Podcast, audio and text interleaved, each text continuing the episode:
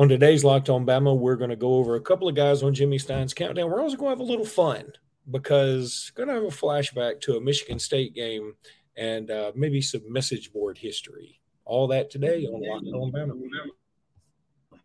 You are Locked On Bama, your daily podcast on the Alabama Crimson Tide, part of the Locked On Podcast Network, your team every day.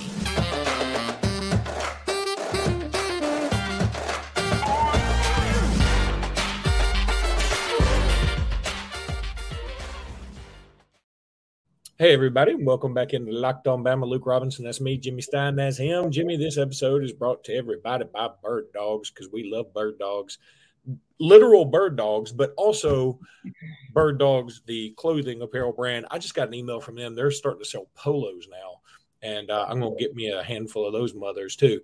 But, Jimmy, I think where we start today is on your countdown with Mr. Monkell Goodwine.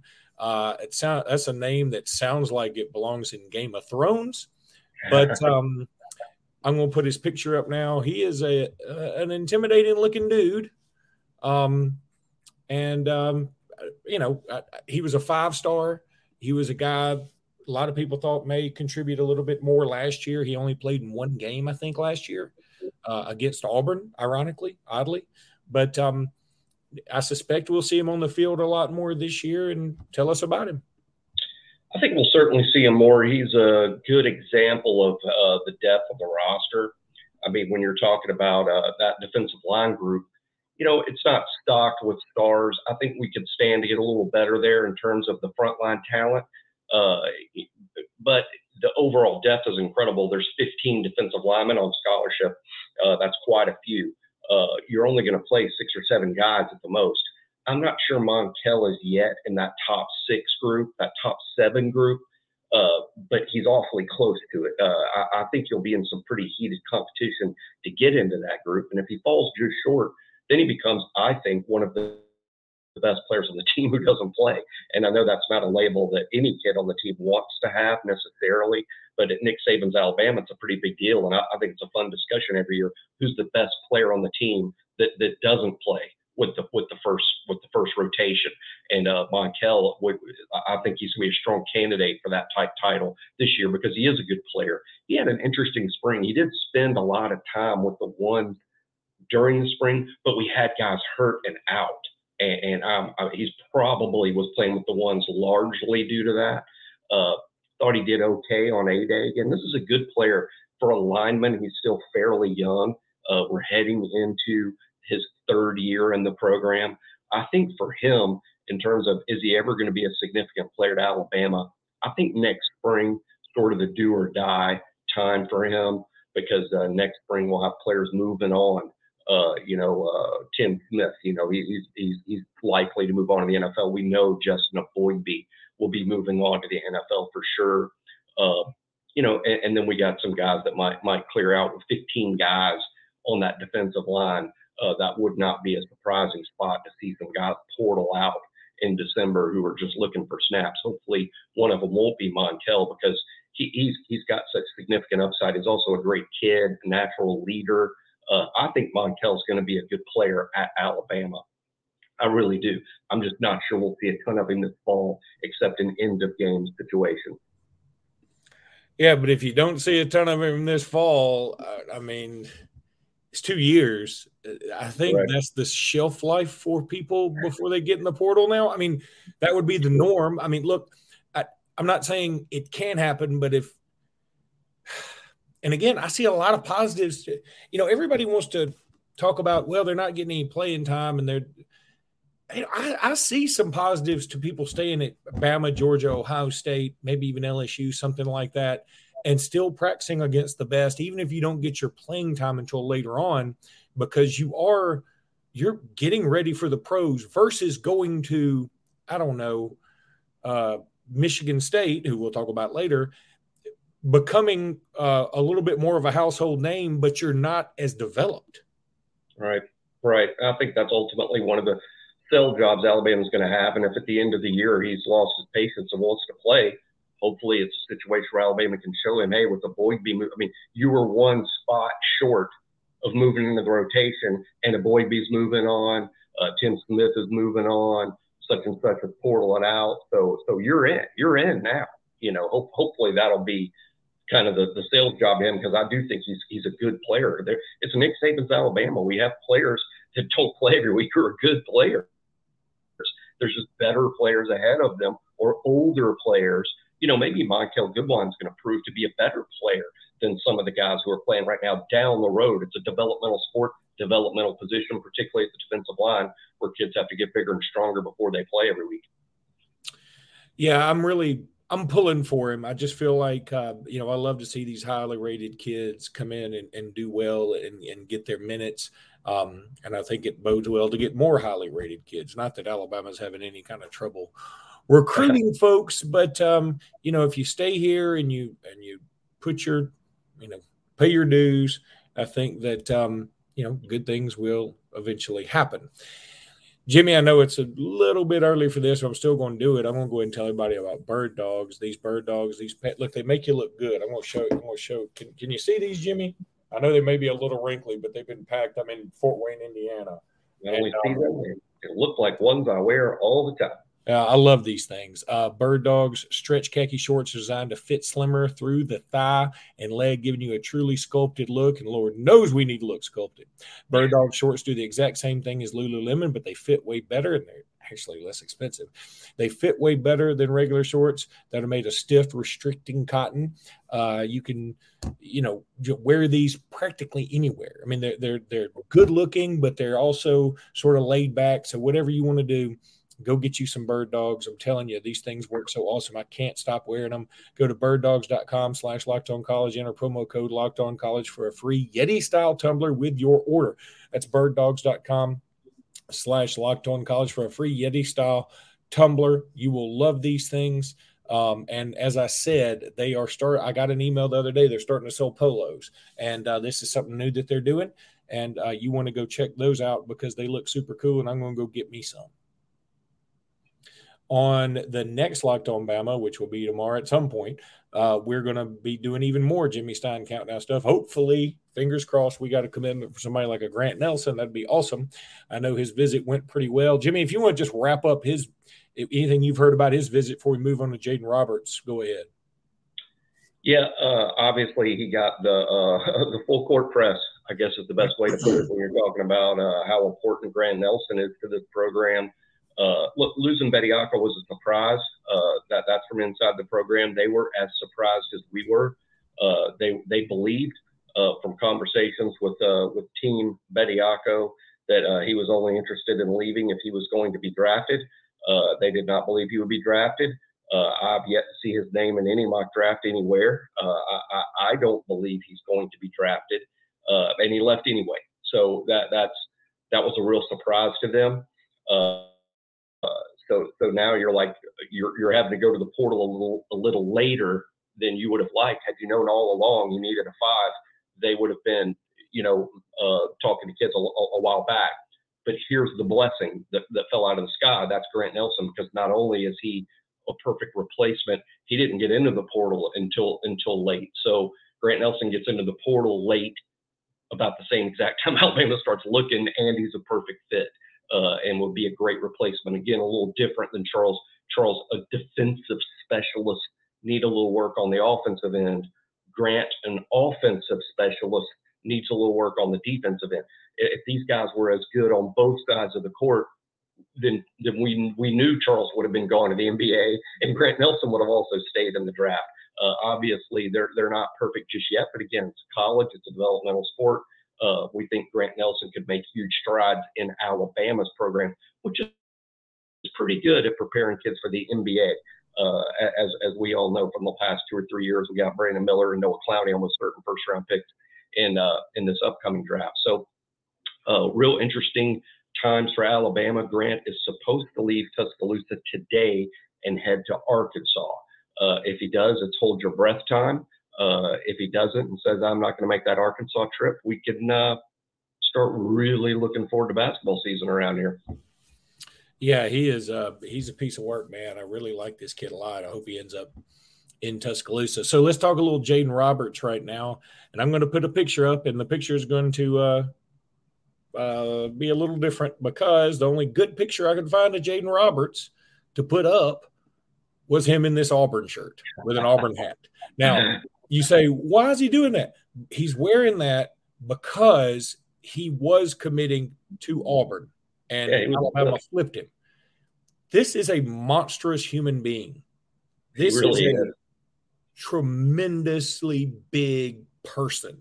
And I know that, like, among big people, he's a big person. He's like DJ Fluker, just like, okay, he can be among other football players, and you're like, yeah, but he's different.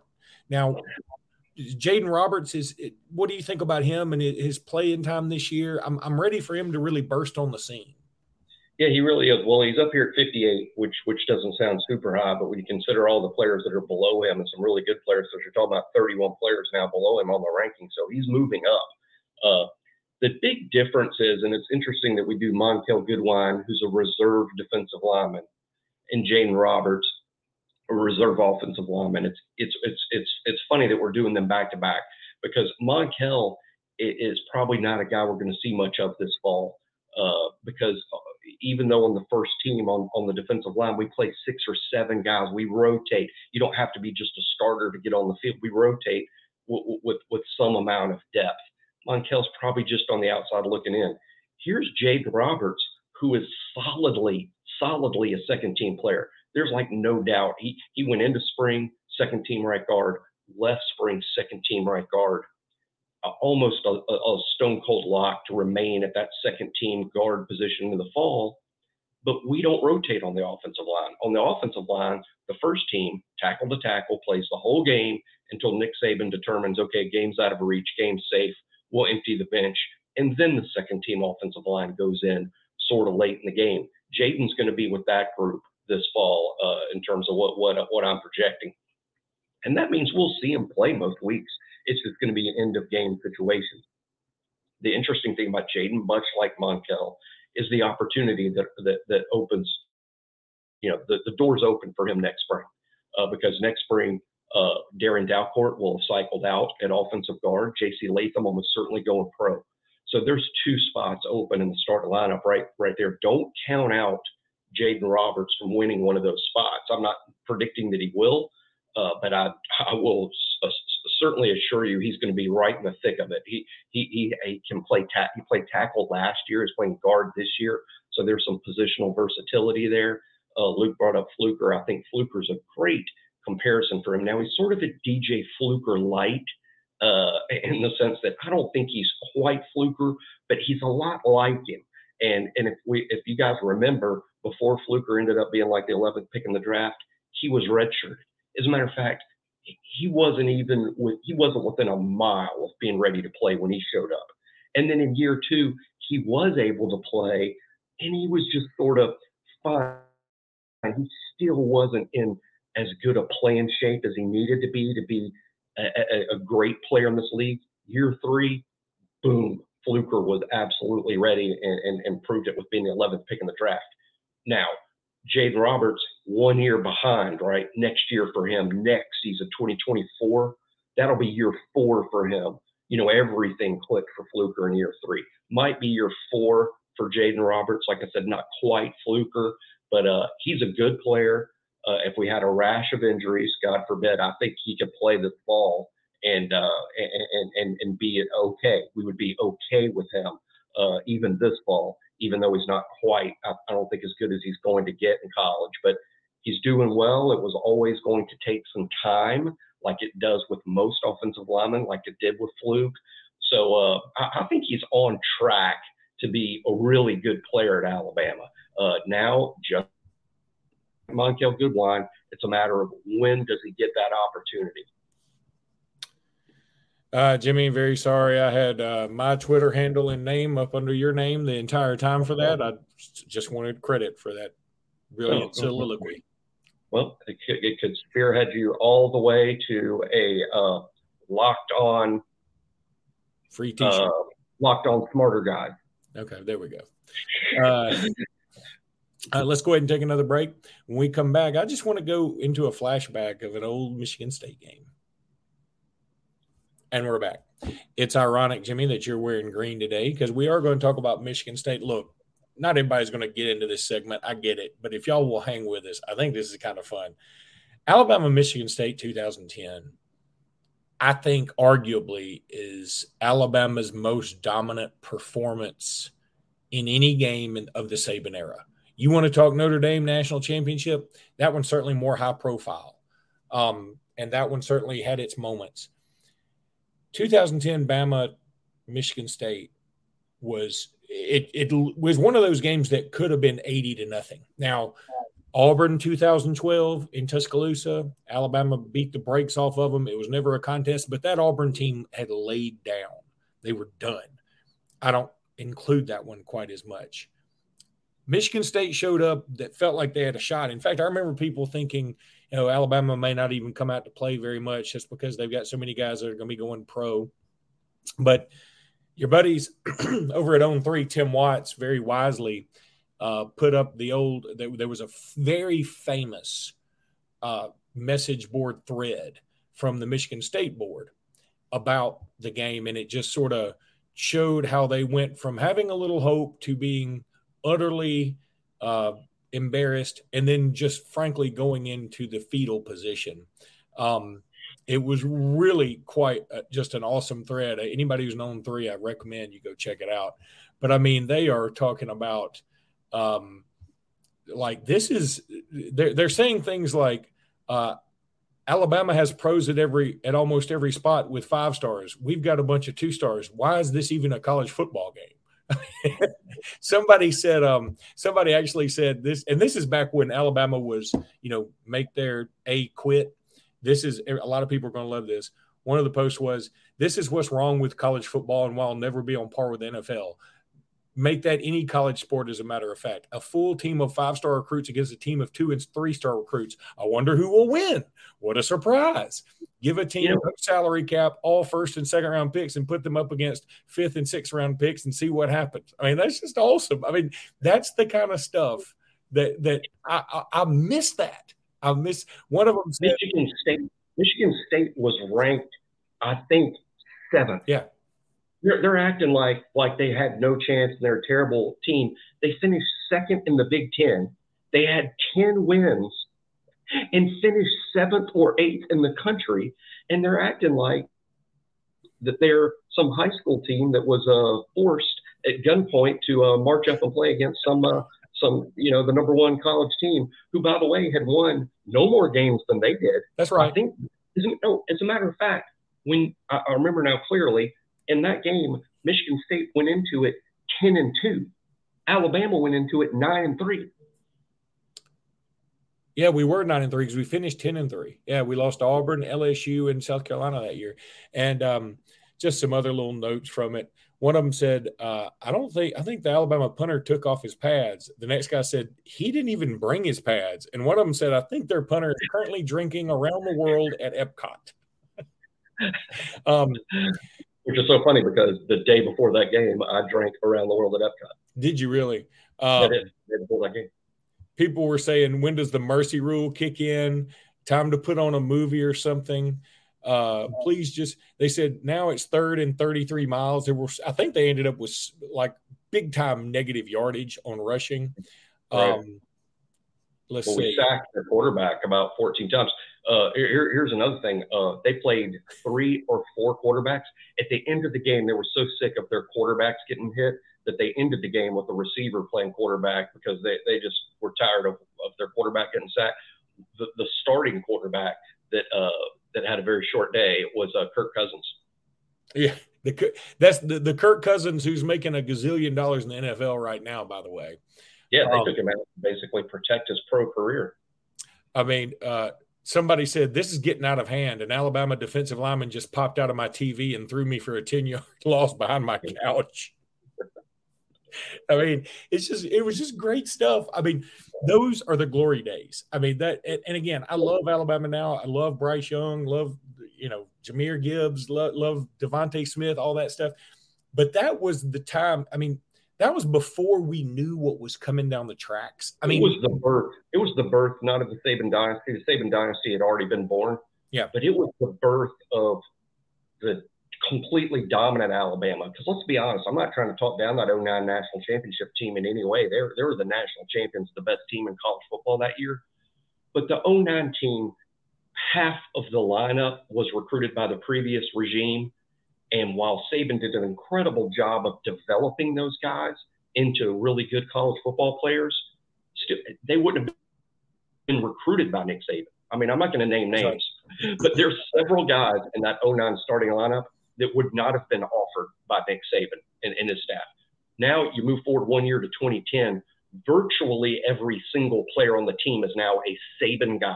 Every one of them part of that 08 class, the 09 class, even the true freshman, the 2010 class. That 2010 team was built by Saban for Saban. The problem that season is a lot of people don't remember well, but that team was absolutely beset by injury. There were multiple players hurt every single week. I remember one game when Trent Richardson, Mark Ingram, and Eddie Lacy were all hurt.